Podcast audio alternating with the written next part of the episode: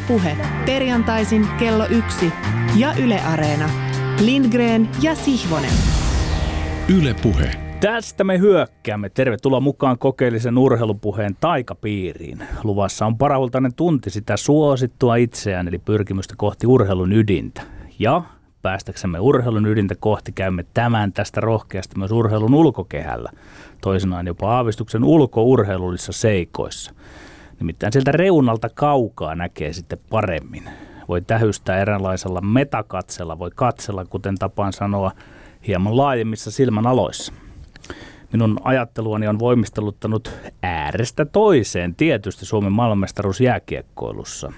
Olen saanut tai joutunut miten vain liikkua aivan ytimen ja ulkokehän välillä.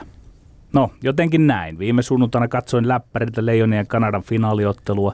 Tunnollisena muistiin merkitsenä kirjasin ylös viivelähtöjä ja erittelin syöttöketjujen pituuksia eri kaukalon osa-alueella ynnä muuta sellaista. Ja samalla huomasin pohdiskelevani sitä, mitä täällä meillä viime perjantaina vierailut Karri Kivi oli sanonut, että hänen diskurssissaan ylemmät viivelähdöt ovat still-lähtöjä.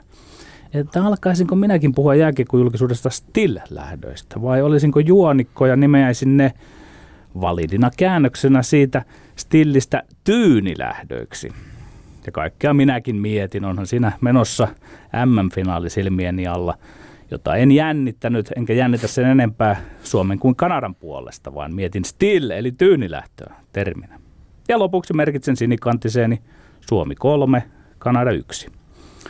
Kello on siinä noin 1.30, kun painan enteriä toisen kerran. Ensin olin lähettänyt juttuni Maikkarin nettiin, sen jälkeen Hämeen Sanomiin ja pääsin vihdoin Maate hänen vierensä, joka aina aamulla on vetävä elämänkelloni vieterin 3 tunnin unien päästä. Tätä jaksan taas Maikkarille huomenta Suomen töihin, jossa mylleröin Tero Karhun ja Jukureiden päävalmentaja Pekka Kangasalustan kanssa ja käyn vielä alan miesten keskustelut lämpiössä Leijonista Jarkko Ruudun ja Kangasalustan kanssa. Teemme siinä miehissä havainnon, että kisat Leijonin osalta on ollut aivan äärimmäisen moninainen ja kompleksinen suoritus siten, että siitä piisaa vielä monien valmentajakoulutusten ja seminaarien pitimiksi setvittävää.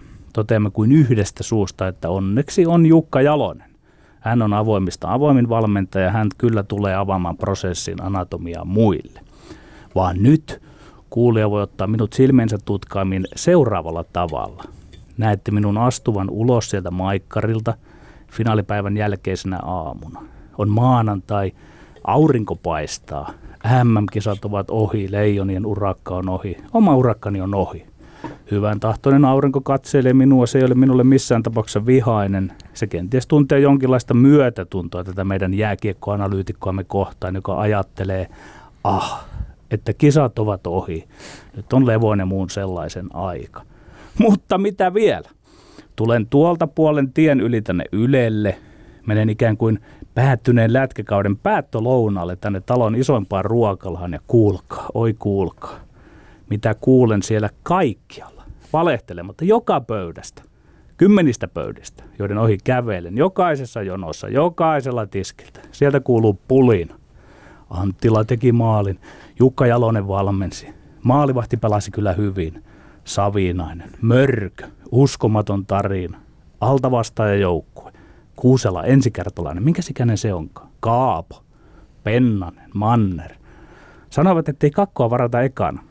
Tuleekohan nyt ilmaveivit lentokoneen portailla? Tänään palaavat kuulemma. Niinistö oli onnitellut. Juhlat kuulemma Kaisaniemessä. Oletteko menossa? Kaapo. Kevin Lankinen. Venäläiset syyttivät epäpelistä. Kanada hallitsi. Mörkö teki. Manninen ja Pesonen. Mikä sen partasuupakin nimi olikaan? Mertaranta. Jukka Jalonen. Ja minä, rukka, en pääse koskaan jälkiruokaan asti. En enää pysty. Täällä ruokalassa MM-kisat jatkuvat, kun minun kisani ovat ohi. Olen jonkin sellaisen äärellä, mikä on minulle suuri mysteeri, ihana mysteeri, joka on minulle tuntematon alue, tuntematon osa urheilua. En ole koskaan saanut sitä kokea, enkä ikinä arvatenkaan koe. Toki olen lukenut aiheen tiimoilta sosiologiaa, sosiaalipsykologiaa, psykologiaa, narratologiaa ja muuta. Kanssa ihmisillä siinä ruokalassa on jonkinlainen haltiotila. Minulla ei. Olen hämmästyksen lyömä, vaikka olen saanut tutata tätä kaikkea monesti aiemmin. Voima pakenee nivusistani. Karkaan vähinäänin ruokalasta. Minulla on käsityksen siitä, miksi on niin, ettei leijonat ole maailmanmestari, vaan Suomi on maailmanmestari. Mutta kun tapahtumien pyöreä ja kollektiivinen pauhoittaa vallan, ei ketään. Tuskin edes oppinut kuulijani haluaa kuulla, miksi on niin kuin ajattelen, että on, ettei ole, että he voittivat, vaan on sik, että me voitimme. Tässä kohtaa minulla on kunnia esitellä tämänkertainen vieraamme, World in Motionin jalkapalloagentti Jonne Lindblom. Kiitos kutsusta. Tervetuloa lauteelle. Miten on toisen lajin edustaja, futis, jotka kokee tämän kaikkinaiset leijonahumman? No mä ehkä vältin tämän pahimman huuman. Mä olin tuossa viikonlopun Espanjassa pojan futisturnauksessa. Mutta ei kyllä siellä vanhemmat ja lapset halusivat katsoa pelejä. Löydettiin hotellin aulabaarista espanjalainen kanava, joka näytti peliä. Kyllä siellä muut hotelliasukkaat oli kovin ihmeessä, että mitä siellä nurkassa tapahtuu. Eli mikään kovin aktiivinen lätkän seuraaja et sinäkään ole. Poikkeus suomalaiseksi. En kyllä. Kyllä mä aikanaan itse pelasin 10 vuotta, mutta kyllä nykyään. Se riitti. Joo. Ei mitään lätkää vastaan, mutta kyllä se kaikki fokus menee futikselle nykyään. Hyvä. Kiitos, me palaamme sinun tuota pikaa. Vaan kohta, kun ojennan viestikapulan tuonne studion toiselle syrjään, studion, joka tällä välin hätätää lavastetaan eräänlaiseksi vapaa-väittelyotteluhäkiksi, tuolta syrjää alkaa hyvärytminen puhe, joka kuulostaa lämpimältä ja musikaaliselta. Siinä voidaan kuulla vokaalien rentoutumista ja pehmentymistä. Ja mennään yhä syvemmälle. Tässä hieman omalakisessa puheavaruudessa, jossa me olemme Lindgren ja Sihvonen. Kyllä vain. Jonne Lindblom, ehkä huomasit myöskin, että legendaarinen Markka sanomalehti tai urheilulehti Espanjassa oli myöskin noteerannut leijonien maailmanmestaruuden siitä, että siitä sattui silmiin tällä viikolla myöskin uutinen. Eli Espanjassa ollaan oltu kartalla kyllä, mitä on tapahtunut. Tämä on ollut hyvin kiinnostavaa seurata monen suomalaisen jääkiekkosuhdetta tämän kuluvan viikon aikana, sitä miten kiimaisiin juhliin ja karnevalistisiin purkauksiin toreilla ja suihkulähteillä yhden jääkiekko-ottelun voittaminen voi tämän kansan ajaa. Se on saman aikaan hienoa, se on vähän huvittavaa, se on ehkä jopa vähän hämmentävääkin. Mä laitoin tuossa Twitterissä itse tällä viikolla pienen kyselyn pystyyn siitä, miten ihmiset suhtautuvat tähän kiekkokultahypeen. Niin ylivoimaisesti eniten ääniä, yli 500 twiittaajan vastauksista, miltei puolet keräsi vastausvaihtoehto iloitsen muiden ilosta. Ehkä tämä tarkoittaa sitä suihkulähteeseen riisutuvaa nuorta miestä, ehkä se tarkoittaa joukkueen pelaajia tai valmentajia, ehkä se tarkoittaa oman puolison tai lapsen riemua. Joka tapauksessa on tavallaan niin kuin empaattisin mahdollinen vastaus, että kivaa kun muilla on kivaa. Ja laukalle sitten on kuitenkin lähtenyt aika moni asia ja mä huomaan itse, että näiden tällaisten turnausten aikana niiden päätöksen lähentyessä, että itse oikeastaan niin kuin pidän aina enemmän jääkiekon maailmanmestaruuden ajatuksesta kuin sen toteutumisesta ja ehkä varsinkin sen toteutumista seuraavista päivistä, että mä en itse sitten oikein enää jaksa tuoreempia Mertarannan huudoista väännettyjä jumputuksia, tai en tiedä oikein mitä ajattelisin, kun Paula Vesala herkistelee Finlandian äärellä tuhansien ihmisten edessä, tai presidentti Niinistön tai Hawk-hävittäjien voimin juhlistetaan jääkiekkojoukkuetta. Enkä usko, että sen merkitys on kovin paljon ihmeellisempi kuin sen todellinen merkitys, kuin että ihmiset saivat parin päivän ajan syyn tällaisen arjesta poikkeavaan juhlintaan ja jollain tavalla, ehkä sitten joillain ihmisillä myöskin jopa omaa itsetuntoa kohottavaan ilon tunteeseen. Ja minäkin iloitsen, kun ihmisillä on kivaa, mutta ehkä se ei estä pohtimasta kuitenkaan, että onkohan tämä vähän liian pitkälle meillä jossain määrin viety. Ja siksi varmaan ilahduin, kun mä luin Suomen Kuvalehden Hupparihörhö-blogiin kirjoittavan tälläkin kanavalla kuuluu Sami Kuuselan kirjoittavan tällä viikolla näin. Leijonat eivät symboloi mitään. Leijonien mestaruus ei tarkoita, että suomalaiset ovat muita kansalaisuuksia sisukkaampia tai muuten parempia. Joukkuepelimetafora ei toimi työpaikallasi, sillä turnaus kesti 2 viikkoa ja jäällä taistelleilla erikoisyksilöillä oli hyvä fiilis ja hitosti onnea. Jokainen LinkedIniin kirjoitettu työelämävertaus laimentaa mestaruusriemua, tekee onnesta tympeää. Kyse on viihteestä, ihanasta yhdessä jännittämisen 2-viikkoisesta joka vuosi. Se riittää. Ei pilata tätä onnen puhtautta 5 pennin filosofoinnilla. Huudetaan ennemmin vaikka mörköä. Niin, enpä tiedä. Mauno Koivisto esitti aikanaan kansallisten tunnusten poistoa kansainvälisistä urheilukilpailuista ja on monia, joiden mielestä toisaalta sitten taas on pelkästään hyvä ja tarpeellinen varaventtiili tällaisen kansallisuustunteen purkauksille, kun päähän vedetään sinivalkoisia perukkeja tai liehutetaan lippuja lätkäjengin taistelulle, jossa kukaan ei ole kuollut tai kukaan ei ole pyrkinyt valtaamaan uusia maantieteellisiä alueita. Ja lopulta niin mieleen palaa lätkämaalivahti Ilja Brizgalov, joka aikoinaan lausui Anaheimin paidassa jonkun hävityn ottelun jälkeen toimittajille kuuluisat sanat, "Why you have to be mad? It's only a game." Ja ehkä hänen sanojaan voisi useammin muistella myös voitojuhlien hetkellä, että sehän on vaan peliä. Tai sitten mörkö. Ja näin. Jokaisella oma kantansa tähän on ja se on ihan hyvä niin. Eiköhän käydä väittelemään. Me nimittäin päästään vähän myöskin suhteesta jääkiekkoon ja jalkapalloon ja näiden kahden suuren palloilulajin välisistä suhteestakin väittelemään. Meillä on 3 aihetta, joista ei kovin yllättäen peräti 2 sivua tätä Leijonien MM-kultaa. Ykkösaiheena Suomen miesten jääkiekkomaajoukkueen maailmanmestaruutta on verrattu jopa USA:n Lake Placidin Miracle on Ice -lätkäkultaan. Ovatko tällaiset ihmeentekovertaukset Jukka Jalosen joukkueesta liioittelua, kyllä vai ei? 2 Urheilutoimittajain liitto päätti tällä viikolla, että vuoden urheilijasta äänestävät jatkossakin 100% urheilutoimittajat, jotka ovat liiton jäseniä. Tulisiko liiton kuitenkin uudistaa jollain tavalla vuoden urheilijan äänestystä, kyllä vai ei?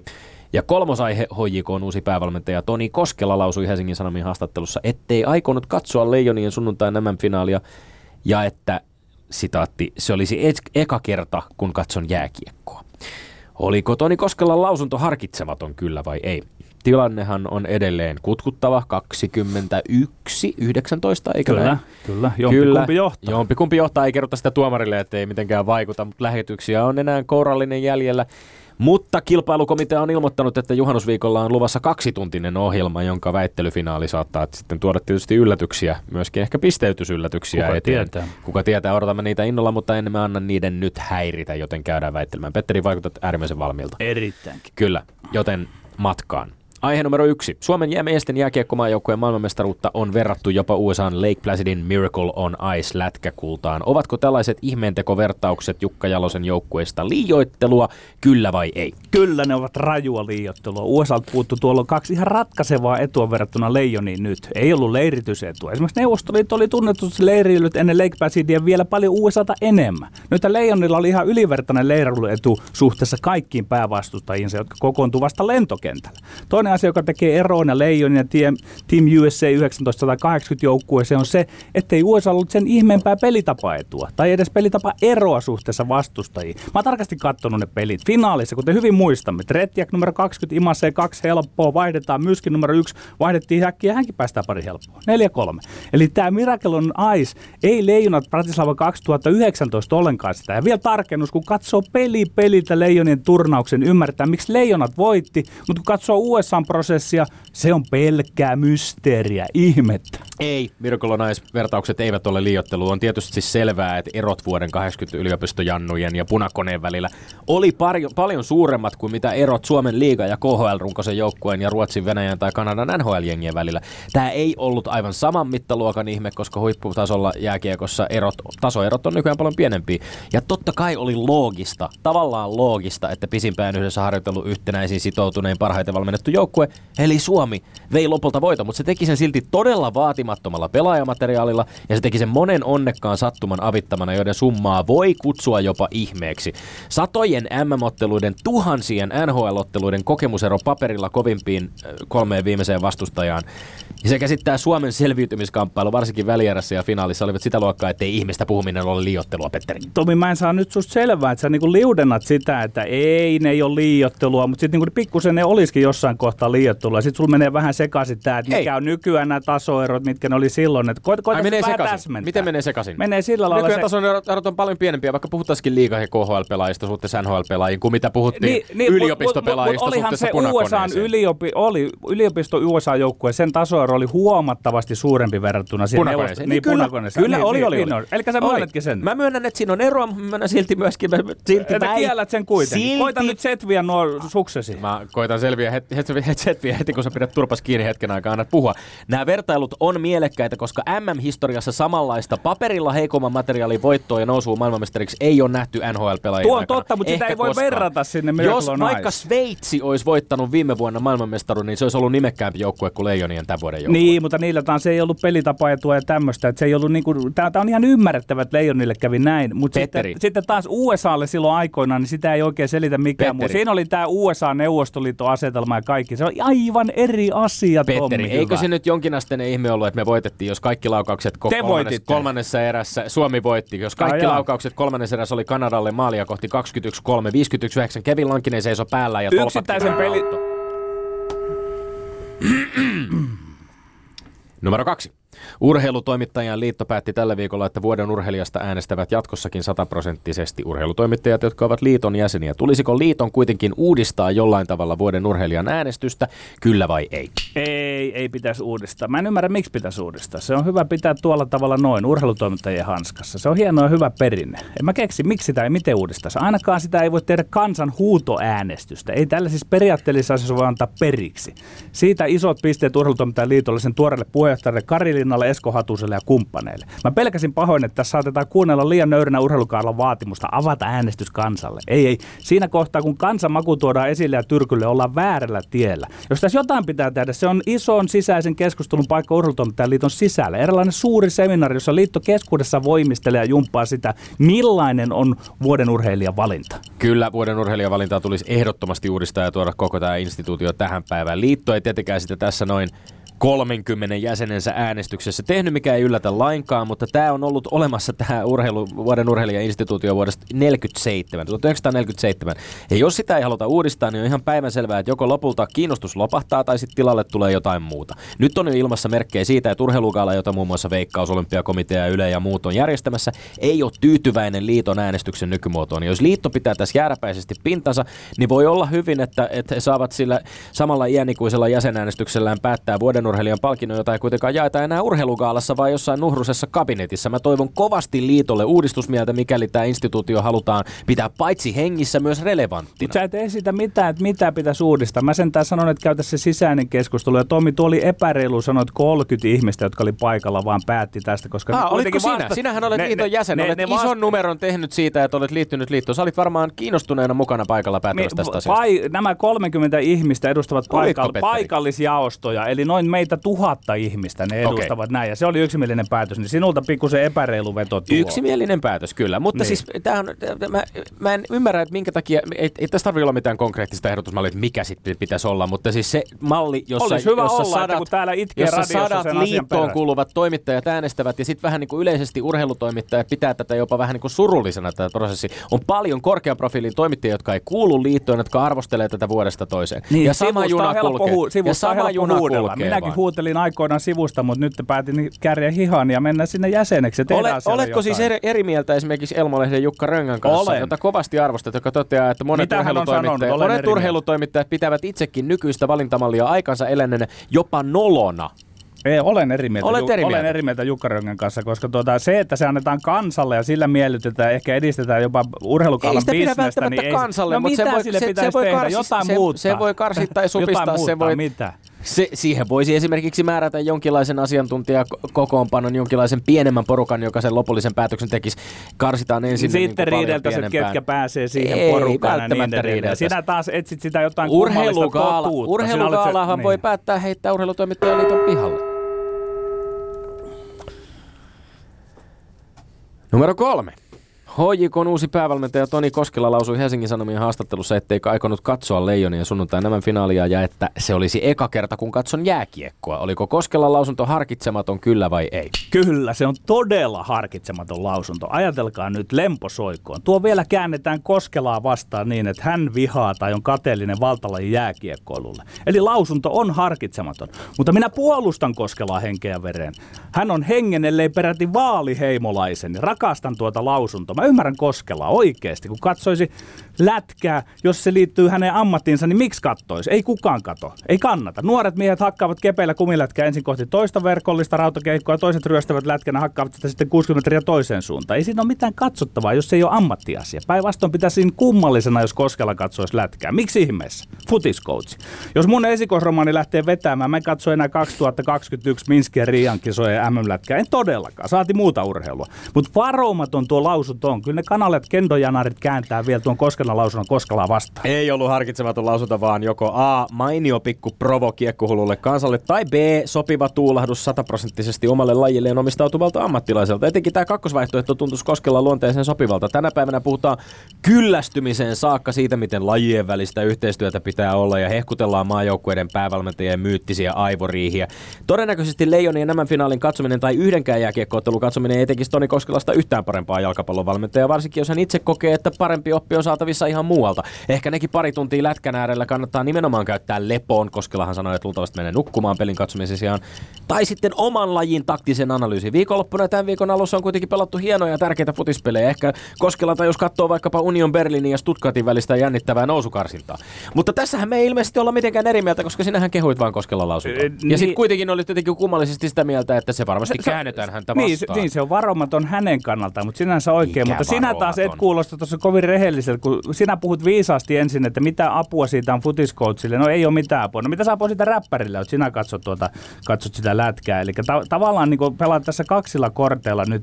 Ja Petteri, siis mä oon aika pettynyt, jos sä pidät mua edelleen pelkästään räppärinä, kun mä oon tehnyt urheilutoimittajan hommia sun kanssa täällä kohta 5 vuotta. No, mutta okei, eli tullaan nyt sitten siihen, että sä hyödyt siitä jollain lailla. Mä hyödyn siitä, kyllä, ammatillisesti. Siitä, mutta sitten taas Toni Koskela ei hyödy ammatillisesti. Ja sinä heitit vessanpönttöön tuossa sen lajien välisyyden, että ei voi ymmärtää jollain lailla jostain lajista, kun katsoo toista lajia, niin paremmin.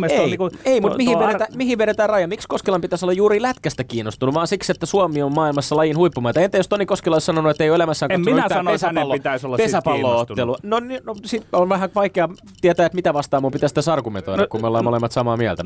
Ymmärrätkö sinä sen, että kun hän noin varomattomasti, ymmärrätkö sen, että tämä oli varomaton lausunto? Ei, mun mielestä se on ihan turha puuttua siihen, että tällaisen niin kuin seurajoukkueen päävalmentajan pitäisi just nimenomaan katsoa. Mä ymmärrän, että ehkä semmoiseen tiettyyn niin kuin kollegiaalisuuteen maajoukkueen päävalmentajien kesken ja maajoukkueen päävalmentajan Kanervan kanssa esimerkiksi, jos hänellä on niin kuin aikaa. En mä pidä pahana, niin että hän siitä kerhosta irtisanoutuu, joka muka harrastaa.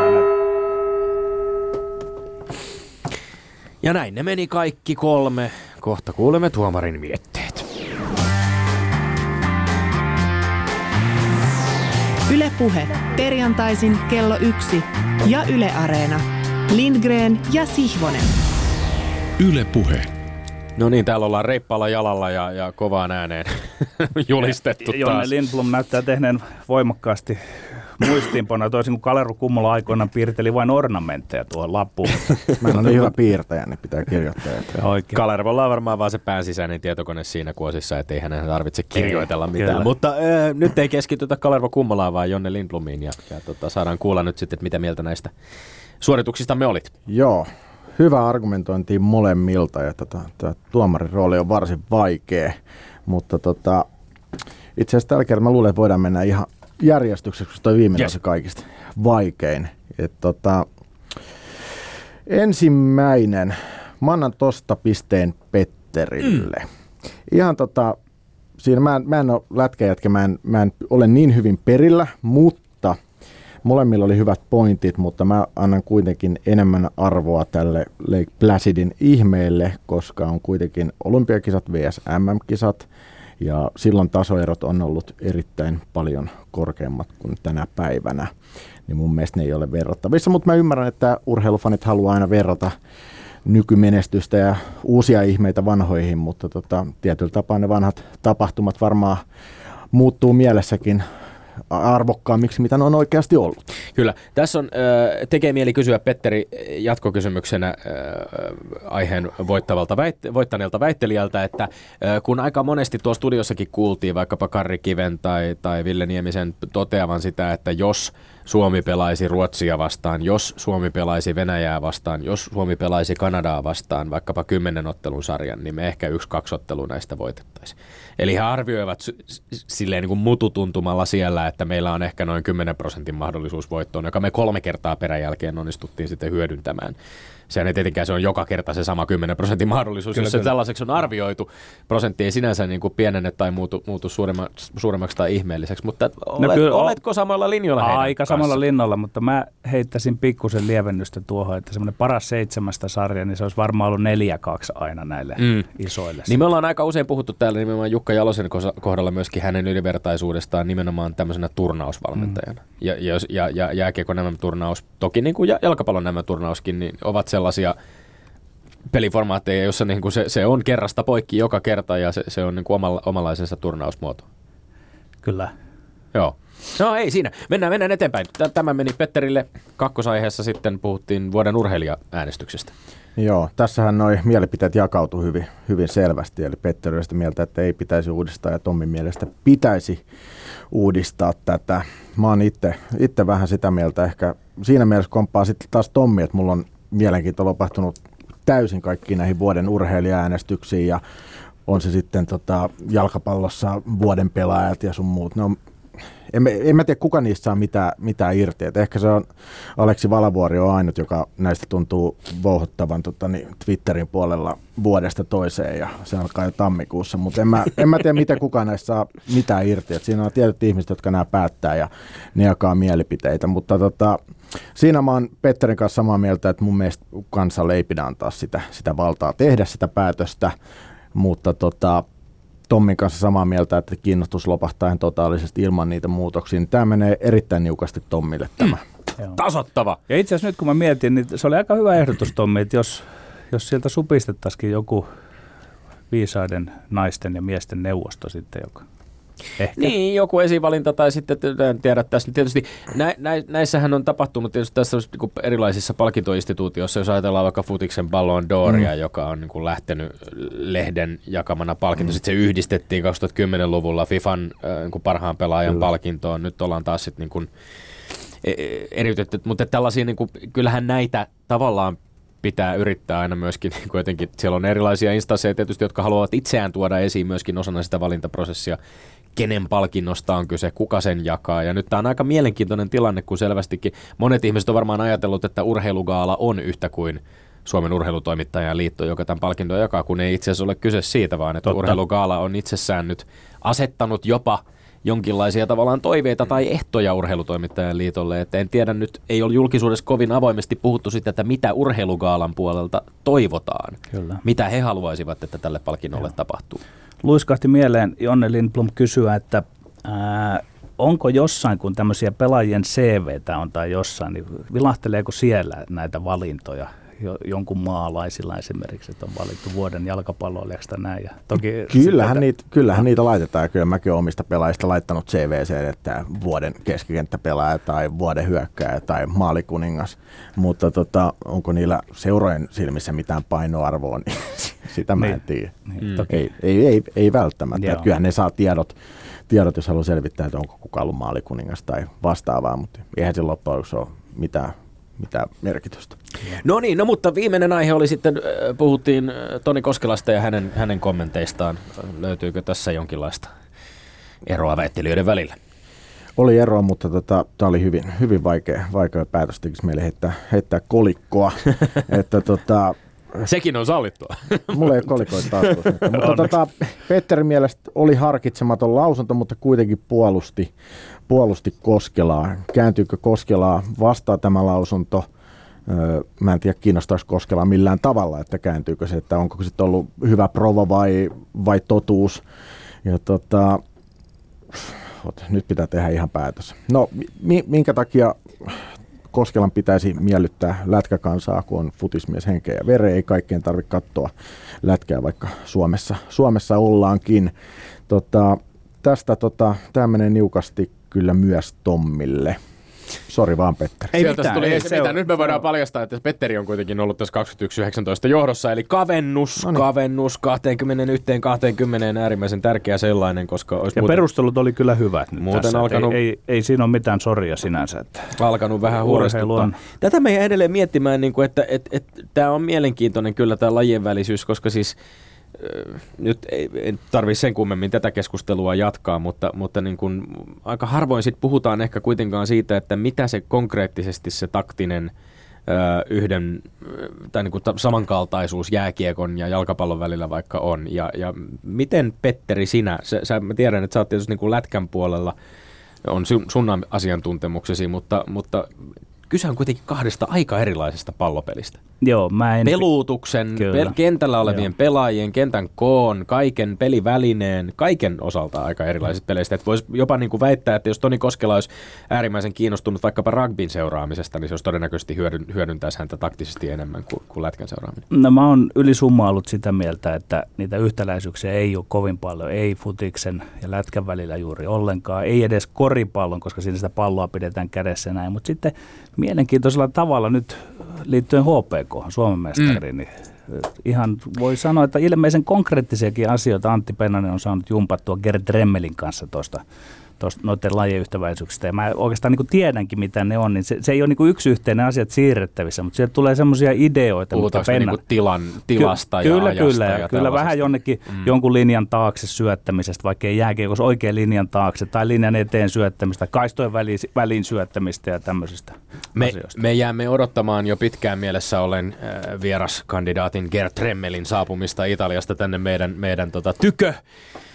Koska puhelimitse ei edelleenkään yhtä ainutta Lindgren ja Siivonen lähetystä ole vieraan kanssa tehty, joten jatkossakin hoidamme asiat paikan päällä. Tervetuloa Gert, kun olet Suomessa, niin jossain vaiheessa juttelemaan meidän kanssa siitä, että mitä sinne HPK:lle on oikein juonittu ja annettu. 21.20, kun mennään kohti ensi viikkoa ja uusia väittelyitä. Kiitos ansiokkaasta tuomaroinnista, Jonne Lindblom. Kiitos.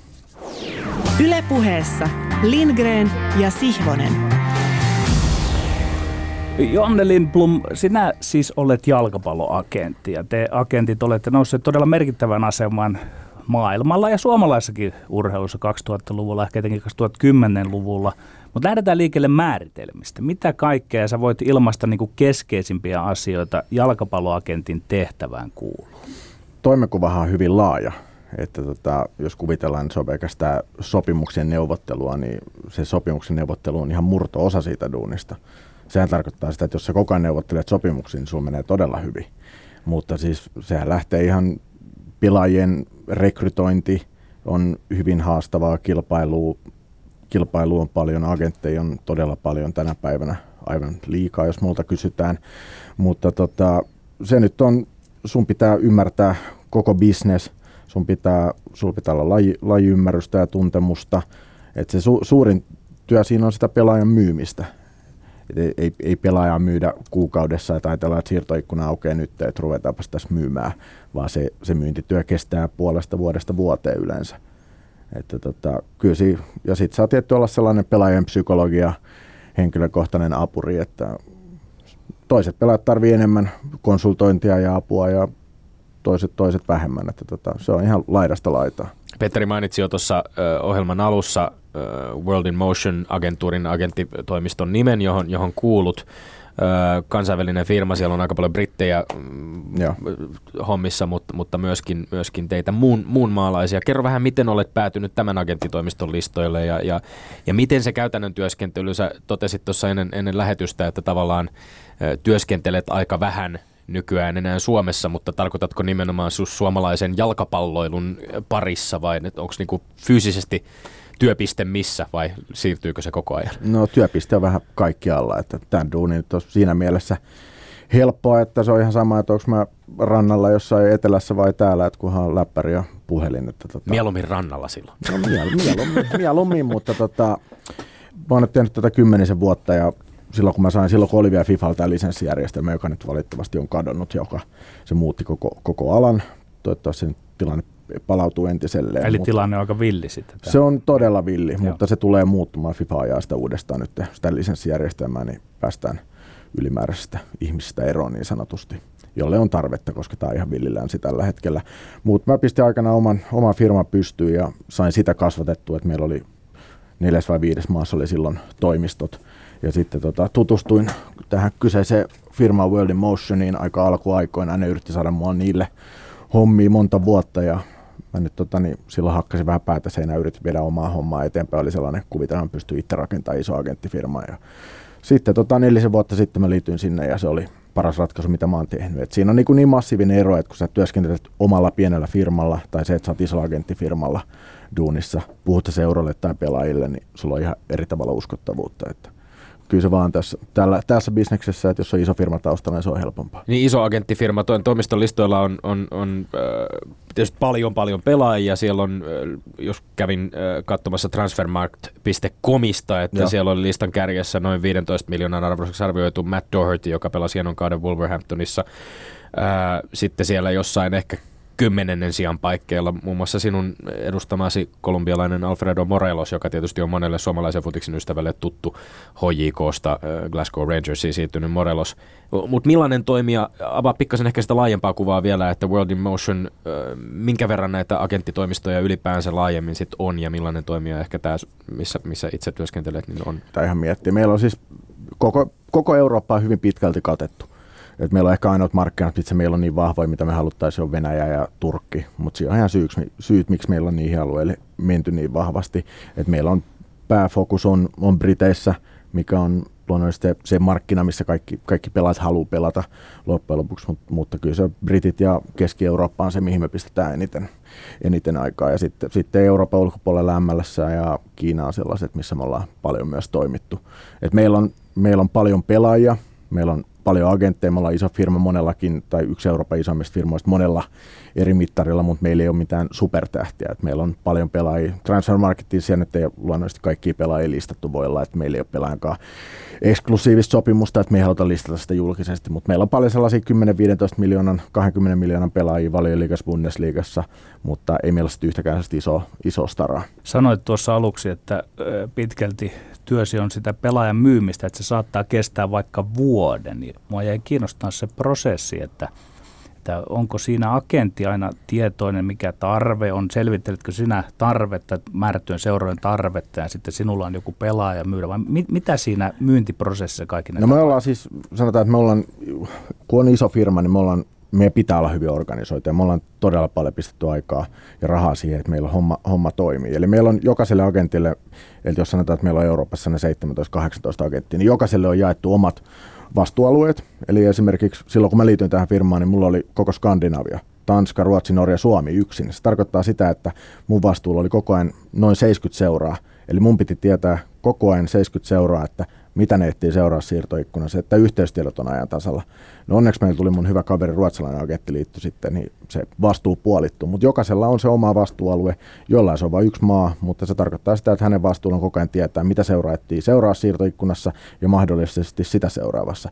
Et seurat miettii tämän homman hyvin pitkälti, että se ei ole vaan se seuraa siirtoikkuna, vaan ne tietää taas tarkkaan, että jollain pelaajilla loppuu esimerkiksi sopimukset sitten sitä seuraa siirtoikkunassa, niin ne miettii aina askeleen kerrallaan. Ja monet seurat miettii silleen, että sanotaan, että etsii kesäsiirtoikkunassa hyökkääjää ja ne tietää, että ne on myymässä seuraavassa ikkunassa taas toisen hyökkääjän. Aina mennään niin kuin askel eteenpäin siinä suunnittelussa.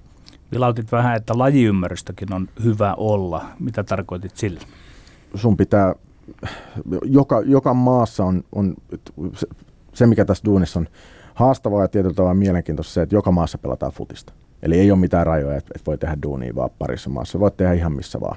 Että olen mäkin tehnyt monessa eri maan osassa ja vaikka kuinka monessa maassa. Mutta se, että sun pitää ymmärtää joka maassa eri kulttuurit, eri säännöt, niin niitä on niin paljon niitä asioita, mitä sun pitää ymmärtää ja tietää. Kaikki sä et voi itse tietää, että sä et voi tietää joka maassa ulkoa, että minkälainen verotus siellä on tai jos jotain erityissääntöjä. Mutta se, että sun pitää ymmärtää myös se lajiymmärrys, se, että minkälaisia pelaajia kyseinen seura haluaa, että sun on ihan turha lähteä tarjoaa 30-vuotiaasta Suomen maajoukkuepelaaja esimerkiksi Red Bull Salzburg, kun sä tiedät, jokainen tietää, että ne etsii maksimissaan alle 22-vuotiaat pelaajia. Se vaatii aika paljon sellaista, että sä oot koko ajan ajan tasalla, minkälainen seura on kyseessä, mikä on se maan tyyli toimia ja tälleen. Kyllä se aika paljon vaatii sellaista koko ajan tietoa ja asioiden selvittelyä. Keskusteltiin vähän ennen lähetystä sitä myöskin, että onko toimenkuva muuttunut kovin paljon viime vuosien aikana, kun ajatellaan, jalkapallossakin on puhuttu paljon datan hyödyntämisestä nykyfutiksessa. Tim Sparvin esimerkki on nostettu usein esiin, Midtjylland tällaisena seurana myöskin, joka on niin kuin käyttänyt data-analyysiä ja käyttänyt sitä, niin kuin selvästi sitä niin kuin pelaajarekrytoinnissaan ja pyrkinyt rakentamaan, löytämään tietynlaisia pelaajia, ehkä myöskin halvemmalla kuin mitä niin kuin voisi ehkä kuvitella, että miten tämä kaikki on niin kuin näkynyt, tämä välineiden lisääntyminen sun työssä, että pystyykö nykyään sit niin kuin videoita tai lukuja tuijottamalla tekemään ratkaisut? Data-analyysihan on muuttanut lajia kovin paljon ja tulee muuttamaan entisestään. Et esimerkiksi Midtjylland ja samat omistaa Brentfordin Englannista, että nehän on tuonut tämän vähän tällaisen jenkkityylisen Moneyball-meiningin. Ne on onnistunut siinä hyvin, todella hyvin ja sitähän niinku samaa tyyliä monet seurat yrittää nyt kopioida. Mutta data-analyysi on tällä hetkellä, Suomessa se on vielä aika lapsenkengissä. mutta se tulee kasvaa ja nostaa roolia entisestään seuraavien vuosien aikana. Ja agentit pystyy hyödyntämään sitä myös. Et meillä on esimerkiksi, mä en tiedä ollaanko me ainoita isoja agenttitoimistoja Euroopassa, jolla on omat data-analyytikot, mutta meillä on Lontoon toimistoon meillä on 2 täyspäiväistä data-analyytikkoa. Että ne tekee koko ajan analyysejä. Sanotaan, että jos me näytän meidän pelaajan CV jollekin, niin se on hyvin erinäköinen, mitä muilla firmoilla on. Sanotaan, että esimerkki mä haluan tarjota Petteri Forsselle vaikka Saksan kakkosbundesliiga-joukkueeseen. Niin me tehdään data-analyysit sillä, että me pystytään osoittamaan, että tilastojen valossa tämä kyseinen pelaaja on parempi, mitä teillä on tällä hetkellä. Niin se, että me tehdään se duunissa seuran puolesta, niin se helpottaa sitä huomattavasti, että me saadaan mahdollisesti diili tapahtumaan. Mutta ilmeisesti sitten kuitenkin ratkaisut siitä, että ketä pelaajaa sinä esimerkiksi haluat edustaa, niin se kuitenkin vaatii sitten vähän syvempääkin tutustumista tai pelaajan luonteeseen. Joo, vaatii. Että kyllä mä niinku, silloin kun mä aloitin ekat vuodet, kun mä tein tätä hommaa, niin silloin nyt otti hyvin paljon pelaajia miettimättä sen enempää, mutta taas en mä nykyään lähde tekemään pelaajan kanssa yhteistyötä, jos mä tapaan pelaajan, mulla jää sellainen fiilis, että sillä on sinne puolelle jotain vikaa, että ei siitä tule mitään. Siis lahjakkaita pelaajiahan tämä maa ja tämä maailma täynnä. Mutta se, että se on kuitenkin murto-osa niistä, jotka oikeasti pystyy murtautumaan sinne huipulle, niin se vaatii asennepuolella todella paljon. Minkä ikäisiin pelaajiin aletaan, voi sanoa, että nuorimmilla ottaa yhteyttä ja luoda tämmöistä kontaktia? FIFAn sääntöjen mukaan 16-vuotiaisiin. Ja 16-vuotiaat saa tehdä on vanhempien luvalla agenttisopimuksen. Mä en itse koske alle 16-vuotiaisiin. Monet tekee sitä.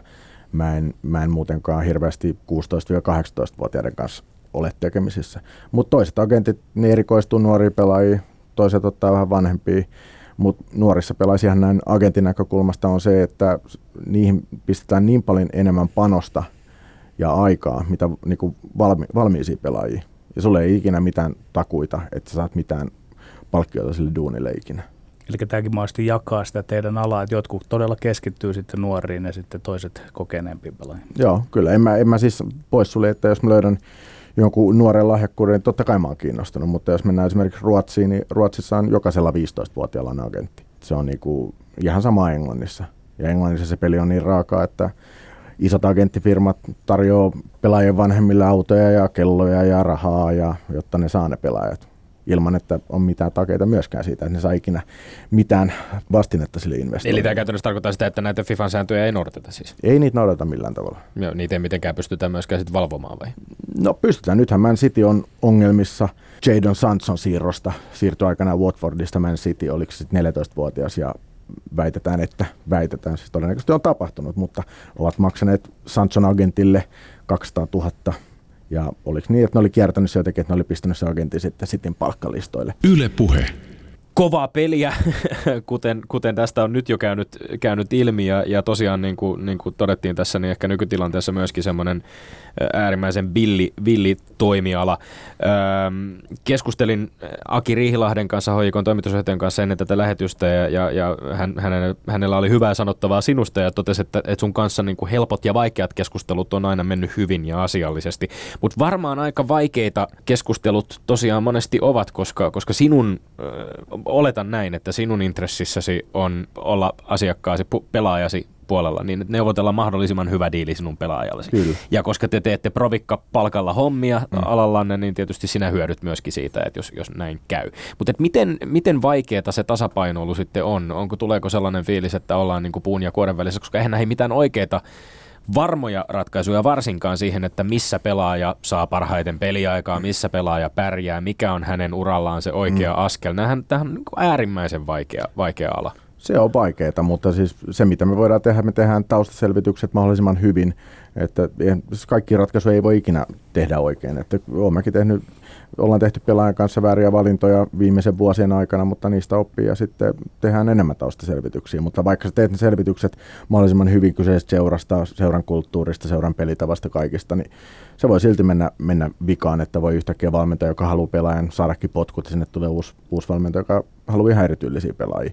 Seuravaihtamisessa on aina oma riskinsä. Ei siitä ole ikinä mitään takeita, että se onnistuu. Se laajempi kritiikki, mikä Aki Riihilahdella oli, on, että jos tarkastellaan niin kuin futista toimialana, ja joka on 20 vuoden ajan kasvanut keskimäärin jotain 10% per vuosi.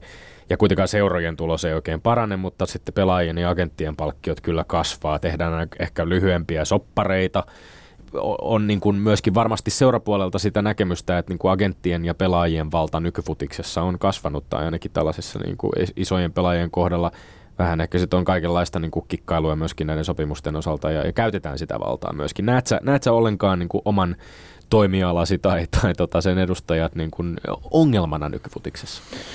Tietyllä tapaa kyllä. Et mun mielestä me tullaan siihen ongelmaan, että oliko 4 vuotta sitten, kun FIFA poisti koko agenttilisenssi-järjestelmää, niin se muutti tämän koko alan. Eli ennen oli hyvin tarkat määräykset agenteille, seuroille, mitä agenttien kanssa tulee toimia. Mutta sitten FIFA päätti, että oliko se tilastojen valossa 70% diileistä teki agentit, jolla ei ollut lisenssiä. Vaikka FIFAn säännöt sanoi selkeästi, että seurat ei saa tehdä diilejä agenttien kanssa, jolla ei ole lisenssiä. No FIFA ei halunnut taistella tätä ongelmaa vastaan, ne poisti koko lisenssijärjestelmä.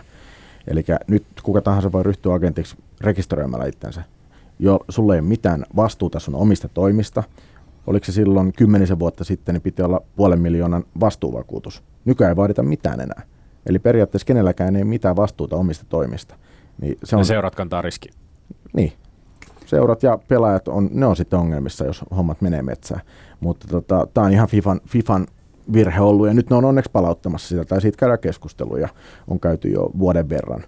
Mutta mitä tulee vallankäyttöön, no sitten mennään niin ääripäihin, että nämä isot agentit, Mino Raiola, Jorge Mendes, niillä on niin paljon valtaa, ne tekee ihan mitä tahansa. Ja ne pystyy tekemään ihan mitä tahansa. Mutta ongelma on se, että FIFA ja seurat, varsinkin seurat sanoo, että agentit tienaa liikaa. Että agenttien palkkioita pitää pudottaa.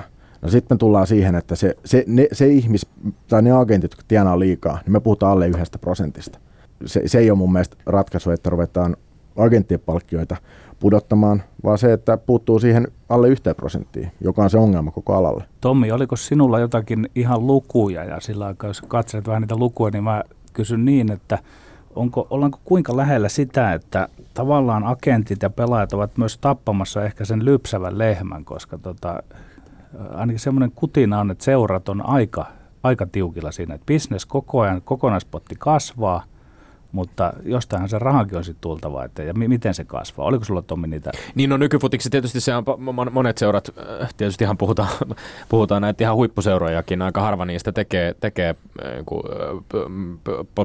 plusmerkkistä tulosta. Nämä luvut oli siis sitä, että liikevaihto UEFan alla 55 maan pääsarjoissa on 16,9 miljardia vuodessa. Oli myöskin tällainen luku, että agenttimaksujen yhteenlaskettu summa olisi siinä jossain 600 miljoonan paikalla, mutta uskon kyllä tämän, että tosiaan se varmaan aika epätasapainoisesti painottuu sitten näille. Niin kuin pelaajien palkatkin on. Tietyille huipuille, mutta ehkä tässä niin kuin tullaan nyt, kun ollaan keskusteltu näistä niin kuin viidakon lajeista ja siitä, että millä tavalla näitä hommia hoidetaan, niin mun mieleen tulee kysyä lähinnä se, että onko sinun jollain lailla niin kuin tuntuu siltä, että koetko, että joudut työskentelemään tavallaan niin kuin bisneksessä, joka on sinun ympärilläsi valtaosin aivan järkyttävän epäeettistä. Ja sitten kuitenkin niin kuin yrität itse varmasti aika pitkälti niin kuin pitää omasta moraalista kuitenkin siinä kaiken keskellä niin kuin huolta. Joo, onhan se vaikeaa. Se, että mä oon aina suhtautunut jalkapalloon hyvin romanttisesti. Sitten kun sä menet sinne toiselle puolelle ja sä näet sen kaiken, mitä siellä tapahtuu, niin no ehkä se jotenkin tottuu vaan tässä vuosien saatossa, että eihän se on niin raakaa ja julmaa peliä, mitä tuolla tapahtuu. Eikä se ole vaan agentit, että se on seurat kusettaa pelaajia ja agentteja ja pelaajat kusettaa agentteja ja agentit kusettaa pelaajia ja seuraajat. En mä tiedä loppuuko se ikinä. Onko usein niin, että pelaaja ei välttämättä ihan tiedä myöskään itseään edustavan agentin tuotoista tai siitä, että mistä kaikkialla sitten niinku agentille rahaa tulee? Se on varmaan aika sopimuskohtaista sitten taas niinku eri firmoissa. Pelaajat ei usein tiedä, mutta se on yksi, mitä agenttiliitto on ajanut läpi, eli enemmän läpinäkyvyyttä tähän. Ja nyt se yksi uudistusehdotus on se, että tulevaisuudessa kaikki agenttien palkkiot menee pelaajan kautta. Eli seura saa edelleen maksaa pelaajan puolesta sen, mutta se maksaa eka pelaajalle, jolloin pelaaja näkee sen summan, mikä agentille menee. Ja mun mielestä se on hyvä asia. Yle Puhe. Otetaan kiinni yhteen edustamaasi pelaaja, eli tapaus Alfredo Morelosiin. Kolumbialainen nuori pelaaja, joka siirtyi HJK:sta Glasgow Rangersiin. Brittilähteiden mukaan noin 1 000 000 euron paikkeilla liikkuneella summalla. Tässäkin oli kiinnostavaa siellä neuvotteluissa kanssasi olleen Rihlahden kanssa puhua vähän siitä, että onko niin, että kun pelaaja esimerkiksi Suomesta ostetaan Skotlannin liigaan, niin jo lähtökohtaisesti se, että hänet ostetaan Suomesta, tarkoittaa sitä, että hänellä on vähän erilainen hintalappu kuin että jos hänet olisi ostettu vaikkapa tuolta Ruotsin puolelta. On se vaikutusta. Jos Morelos olisi siirtynyt jostain Ruotsin isosta seurasta, niin se hintalappu olisi ollut varmasti vähintään 3 miljoonaa. Mutta valitettavasti Suomessa siirtokorvaukset, niillä on tietty katto, mitä sä voit saada täällä. Toivottavasti se tulee nousee entisestään, mutta toistaiseksi on hyvin vaikea saada niin samanlaisia summia, mitä saat Ruotsissa pelaajista. Jos peruutetaan hieman vielä, niin miten sitten Alfredo Morelos, miten hän tippui sinun syliisi Independiente Medellinistä lainalle HJK:hon, jossa hänestä sitten tuli pari vuoden aikana yksi kaikkien aikojen kovimmista veikkausliigapelaajista? No se oli, Morelosin siirtoa Eurooppaan, sitä työstettiin pari vuotta jo ennen kuin se tuli tänne. Et meillä on amerikkalainen agentti, joka asuu Kolumbiassa, ja sitä kautta me yritettiin myydä sitä sitten ympäri Eurooppaa, ja siellä oli isoja seuroja, oli kiinnostuneita. Et esimerkiksi vuosi ennen kuin HJK teki tarjouksen, niin Benfica ja Everton teki ihan samanlaisen tarjouksen, mitä HJK teki, eli lainaosto-optiolla. Ja silloin Independiente hylkäsi tämän tarjouksen, mutta sitten oli Copa Sudamericana, eli nuorten kisat, ja se joutui pelaamaan siellä kipeänä, kun muut hyökkäät oli loukkaantuneena, pelit ei mennyt hyvin, sen jälkeen tuli loukkaantumisia ja markkina-arvo putosi huomattavasti. Niin se oli siis sattuman kauppa ja tsägä, että oli tarjolla HJK:hon, koska ei ton tason talentteja tänne saa hirveän usein. Tässä on nyt varmaan niin kuin tyyppiesimerkki myöskin aivan nappiin menneestä tapauksesta, jossa oikeastaan niin kuin kaikki tekemisissä olleet seurat on hyötynyt, sinä varmasti olet agenttina hyötynyt myöskin ja sitten myöskin pelaaja on hyötynyt ja hän on päässyt selvästi astetta kovempaan liigaan, jossa on moninkertaistanut oman arvonsa sitten vielä niin kuin onnistumalla aika nappiin, varsinkin kyllä. Tämän viimeisen kuluneen kauden aikana. Joo, kyllä. Että siis se nyt oli HJK:lle pakko nostaa hattua, sitten ne otti ison riskin, että hommas Morelosin, koska Morelosista oli hyvin vähän mitään infoa tai videoita saatavilla edes siinä vaiheessa. Että tietty jokainen siirto aina riski, mutta HJK otti ison riskin. Ja käyttäessä sitten sen osto-optionsa myöskin, niin käyttivät aika ison summan rahaa suomalaisella mittapuulla. Siis. Ei ennen ole nähty vastaavia, mutta varmaan siinä vaiheessa se nyt oli ihan no-brainer business mielessä, mutta aina on riskinsä, että mitä jos pelaaja loukkaantuu, tulee vakava polvivamma tai jotain, että aina on riskinsä, varsinkin kun suomalainen seura sijoittaa tuollaisia summia, mutta loppu hyvin, kaikki hyvin ja kaikki voittaa. Ja tästä on puhuttu nyt jatkosta myöskin julkisuudessakin siitä, että Aki Rihlahti on puhunut 2-numeroisesta prosentista, joka myöskin tulee sitten niin kuin siirroista Glasgowsta eteenpäin, jos Morelos myydään eteenpäin vielä suurempaan seuraan, niin mitä HJK sitten siitä mahdollisesti hyötyy? Kyllähän ne jotain siitä hyötyy, että en voi mennä yksityiskohtiin. Ja ilmeisesti Independiente Medellinkin hyötyy kyllä. Joo, kyllä. Ne on seurojen välisiä asioita, että en niihin ota kantaa. No miten nämä hyötymiset tavallaan syntyy, koska jos ihan muutama sana siirtokorvauksista, että onko se siirtokorvaus väärä termi jotenkin tämän Bosman päätöksen jälkeen, että vain sopimuksettomille pelaajille ei voi olla siirtokorvauksia, eikö niin? Mutta tarkoittaako se käytännössä sitä, että sen siirtokorvaus lainausmerkeissä on pelaajan sopimuksen ulos ostamista vai mitä se? No, isoista summista puhutaan joka tapauksessa. Puhutaan, voihan se niinkin muotoilla. Et esimerkiksi Espanjassahan jokaisessa sopimuksessa pitää olla ulosostoklausuuli, jotka sitten taas asetetaan hyvin, hyvin korkealle. Että PSGhän osti Neymarin sopimuksen ulos, aktivoi sen klausuulin. Ja usein totta kai agentit haluaa tehdä tällaisia ulosostoklausuuleja muissakin maissa taatakseen sen, että jos pelaaja nostaa profiileja ja siitä herää kiinnostus, niin se on helpompi saada liikkeelle, että seura ei pysty siinä vaiheessa asettuu sitten samalla tavalla vastaan, mutta mitä tulee siirtokorvauksiin, niin vaikka Bosman sääntö mullisti koko lajin, niin silti, puhutaan nuorista pelaajista, niin on kuitenkin kasvattajarahat ja solidaarisuusmaksut, että nuoret pelaajat ei kuitenkaan ole ilmaisia. Otetaan yksi toinen pelaaja, jota edustat, Eero Markkanen. Pelaaja, jonka siitä on Real Madridin organisaation, oli aikanaan Suomi-futiksen isoimpi uutisia vuosikausiin. Eero Markkanen meni Jyväskylästä klubin kautta AIK:hon, sieltä sitten Madridiin ei kuitenkaan sit siellä polku oikein auennut ja sitten on joutunut hakemaan uudestaan vauhtia pienemmistä sarjoista Euroopasta, mutta sitten viimeisimpänä oli aikamoinen yllätyssiirto Indonesiaan, jota olit neuvottelemassa. Miten pelaaja-agentti päätyy sorvaamaan tällaisen diilin ja kuinka poikkeuksellinen oli tilanne sitten Markkaselle miettiä, että kannattaako lähteä? Varmaan aika moni kuitenkin on sitä mieltä, että Euroopan sarjat on se skene, jossa tulee olla, jos haluaa urallaan vielä eteenpäin. Tästä aika paljon keskusteltiin julkisuudessa. Se on se ajatusmaailma, että pitää olla Euroopassa, mutta meillä oli hyviäkin tarjouksia Euroopasta ja me mietittiin niitä. Meillä oli esimerkiksi Puolan pääsarjasta Wisła Płock teki tarjouksen, joka oli edellisellä kaudella, oliko ne 3. vai 4. Ja me oltiin sitä mieltä, että se ei ollut oikea seura, ja nyt ne oli putoamistaistelussa tänä vuonna. Me tehtiin ihan oikea päätös sen suhteen. Grimsby Englannin League 2:sta halusi Eero vuoden verran, mutta en mä halua viedä pelaajan League 2:een, varsinkaan kun se ei sovi pelaajan pelityylille. Ei siinä ole mitään järkeä. Me pohdittiin eri vaihtoehtoja. Sitten tuli tämä Indonesia-kuvio, ja se oli hyvin mielenkiintoinen kaikin puolin, sekä taloudellisesti että urheilullisesti. Siellä on asiat paljon paremmin, mitä täällä osataan kuvitella. Ja sitten vuoden sopimus sinne, jos se tekee maaleja paljon siellä, niin sitten on ovet auki isompiin sarjoihin Aasiassa. Tekee mieli, kun aloitin lätkällä, niin palauttaa lätkää suomalaisiin lätkäagentteihin. Heitä on ehkä jopa ollut hankala saada tähän ohjelmaan, ja heitä ei näy, heistä ei kuulu eikä mitään. Sinä olet esimerkiksi Twitterissä ollut aika avoin. Mihin tämä liittyy? Miten tulkitset tätä? En mä tiedä, mitä mä tulkitsen, mutta haluan itse olla osana sitä keskustelua suomalaisesta jalkapallosta ja suomalaisista pelaajista. Et mä tiedän, itse kuitenkin on kova futisfani, niin mä tykkään siitä, että saa sitä infoa. Agenteilta saa usein erilaista infoa, mitä tulee medialta ja toimittajilta. Niin mun mielestä se on kiva olla osa sitä keskustelua ja antaa infoa ja pystyy perustelemaan vähän päätöksiä, mitä ollaan tehty ja miksi näin on päädytty. Äskettäin annoit infoja ja kommentoit myöskin IFK:n jalkapallojoukkueen uuden omistajan Lukas Jin Changin kauppoihin, joka on entinen kollegasi World in Motion agenttitoimistosta. Tulee mieleen kysyä, että tällaisia tilanteitakin on, että pelaaja-agenteista tulee seuraomistajia.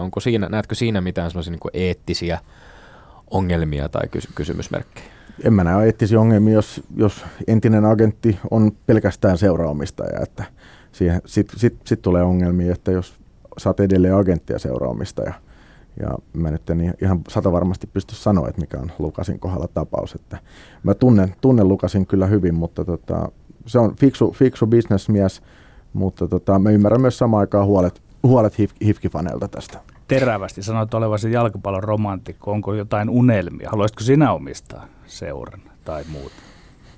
No en mä tiedä, haluaisinko mä omistaa seuraa. Et kyllä mä oon miettinyt jossain vaiheessa kiva olla urheilutoimenjohtajana jossain. Se on hyvin erilainen duunifutismaailmassa, mutta se on yksi asia, mitä mulla on tarjottu sitä Suomestakin useampaa kertaa, mutta toistaiseksi en ole vielä hyväksynyt mitään. Nyt on pakko viheltää peli poikki. Toivotamme futisromantikolle iloista matkaa Madridin seuraamaan suosikkijoukkueesi Liverpoolin edesottamuksia mestariliigan finaalissa huomenna. Kiitoksia, kiitos. Ja sitten Tommi Lindgrenin maineikkaat urheiluterveiset. Kevin Lankinen, lukutoukka, jonka on tämä lukuvinkki Hanja Janagiharan romaanista Pieni elämä, on saanut ihmiset ryntämään kirjastoihin ja kirjakauppoihin. Ai että siinä sitä urheilu- ja kulttuurin raja-aitojen ylittämistä. Me olemme Lindgren Sihvonen, pysykää tyylikkään. Kansi kiinni, kuulemiin. Yle Puhe. Perjantaisin kello 1 ja Yle Areena. Lindgren ja Sihvonen. Yle Puhe.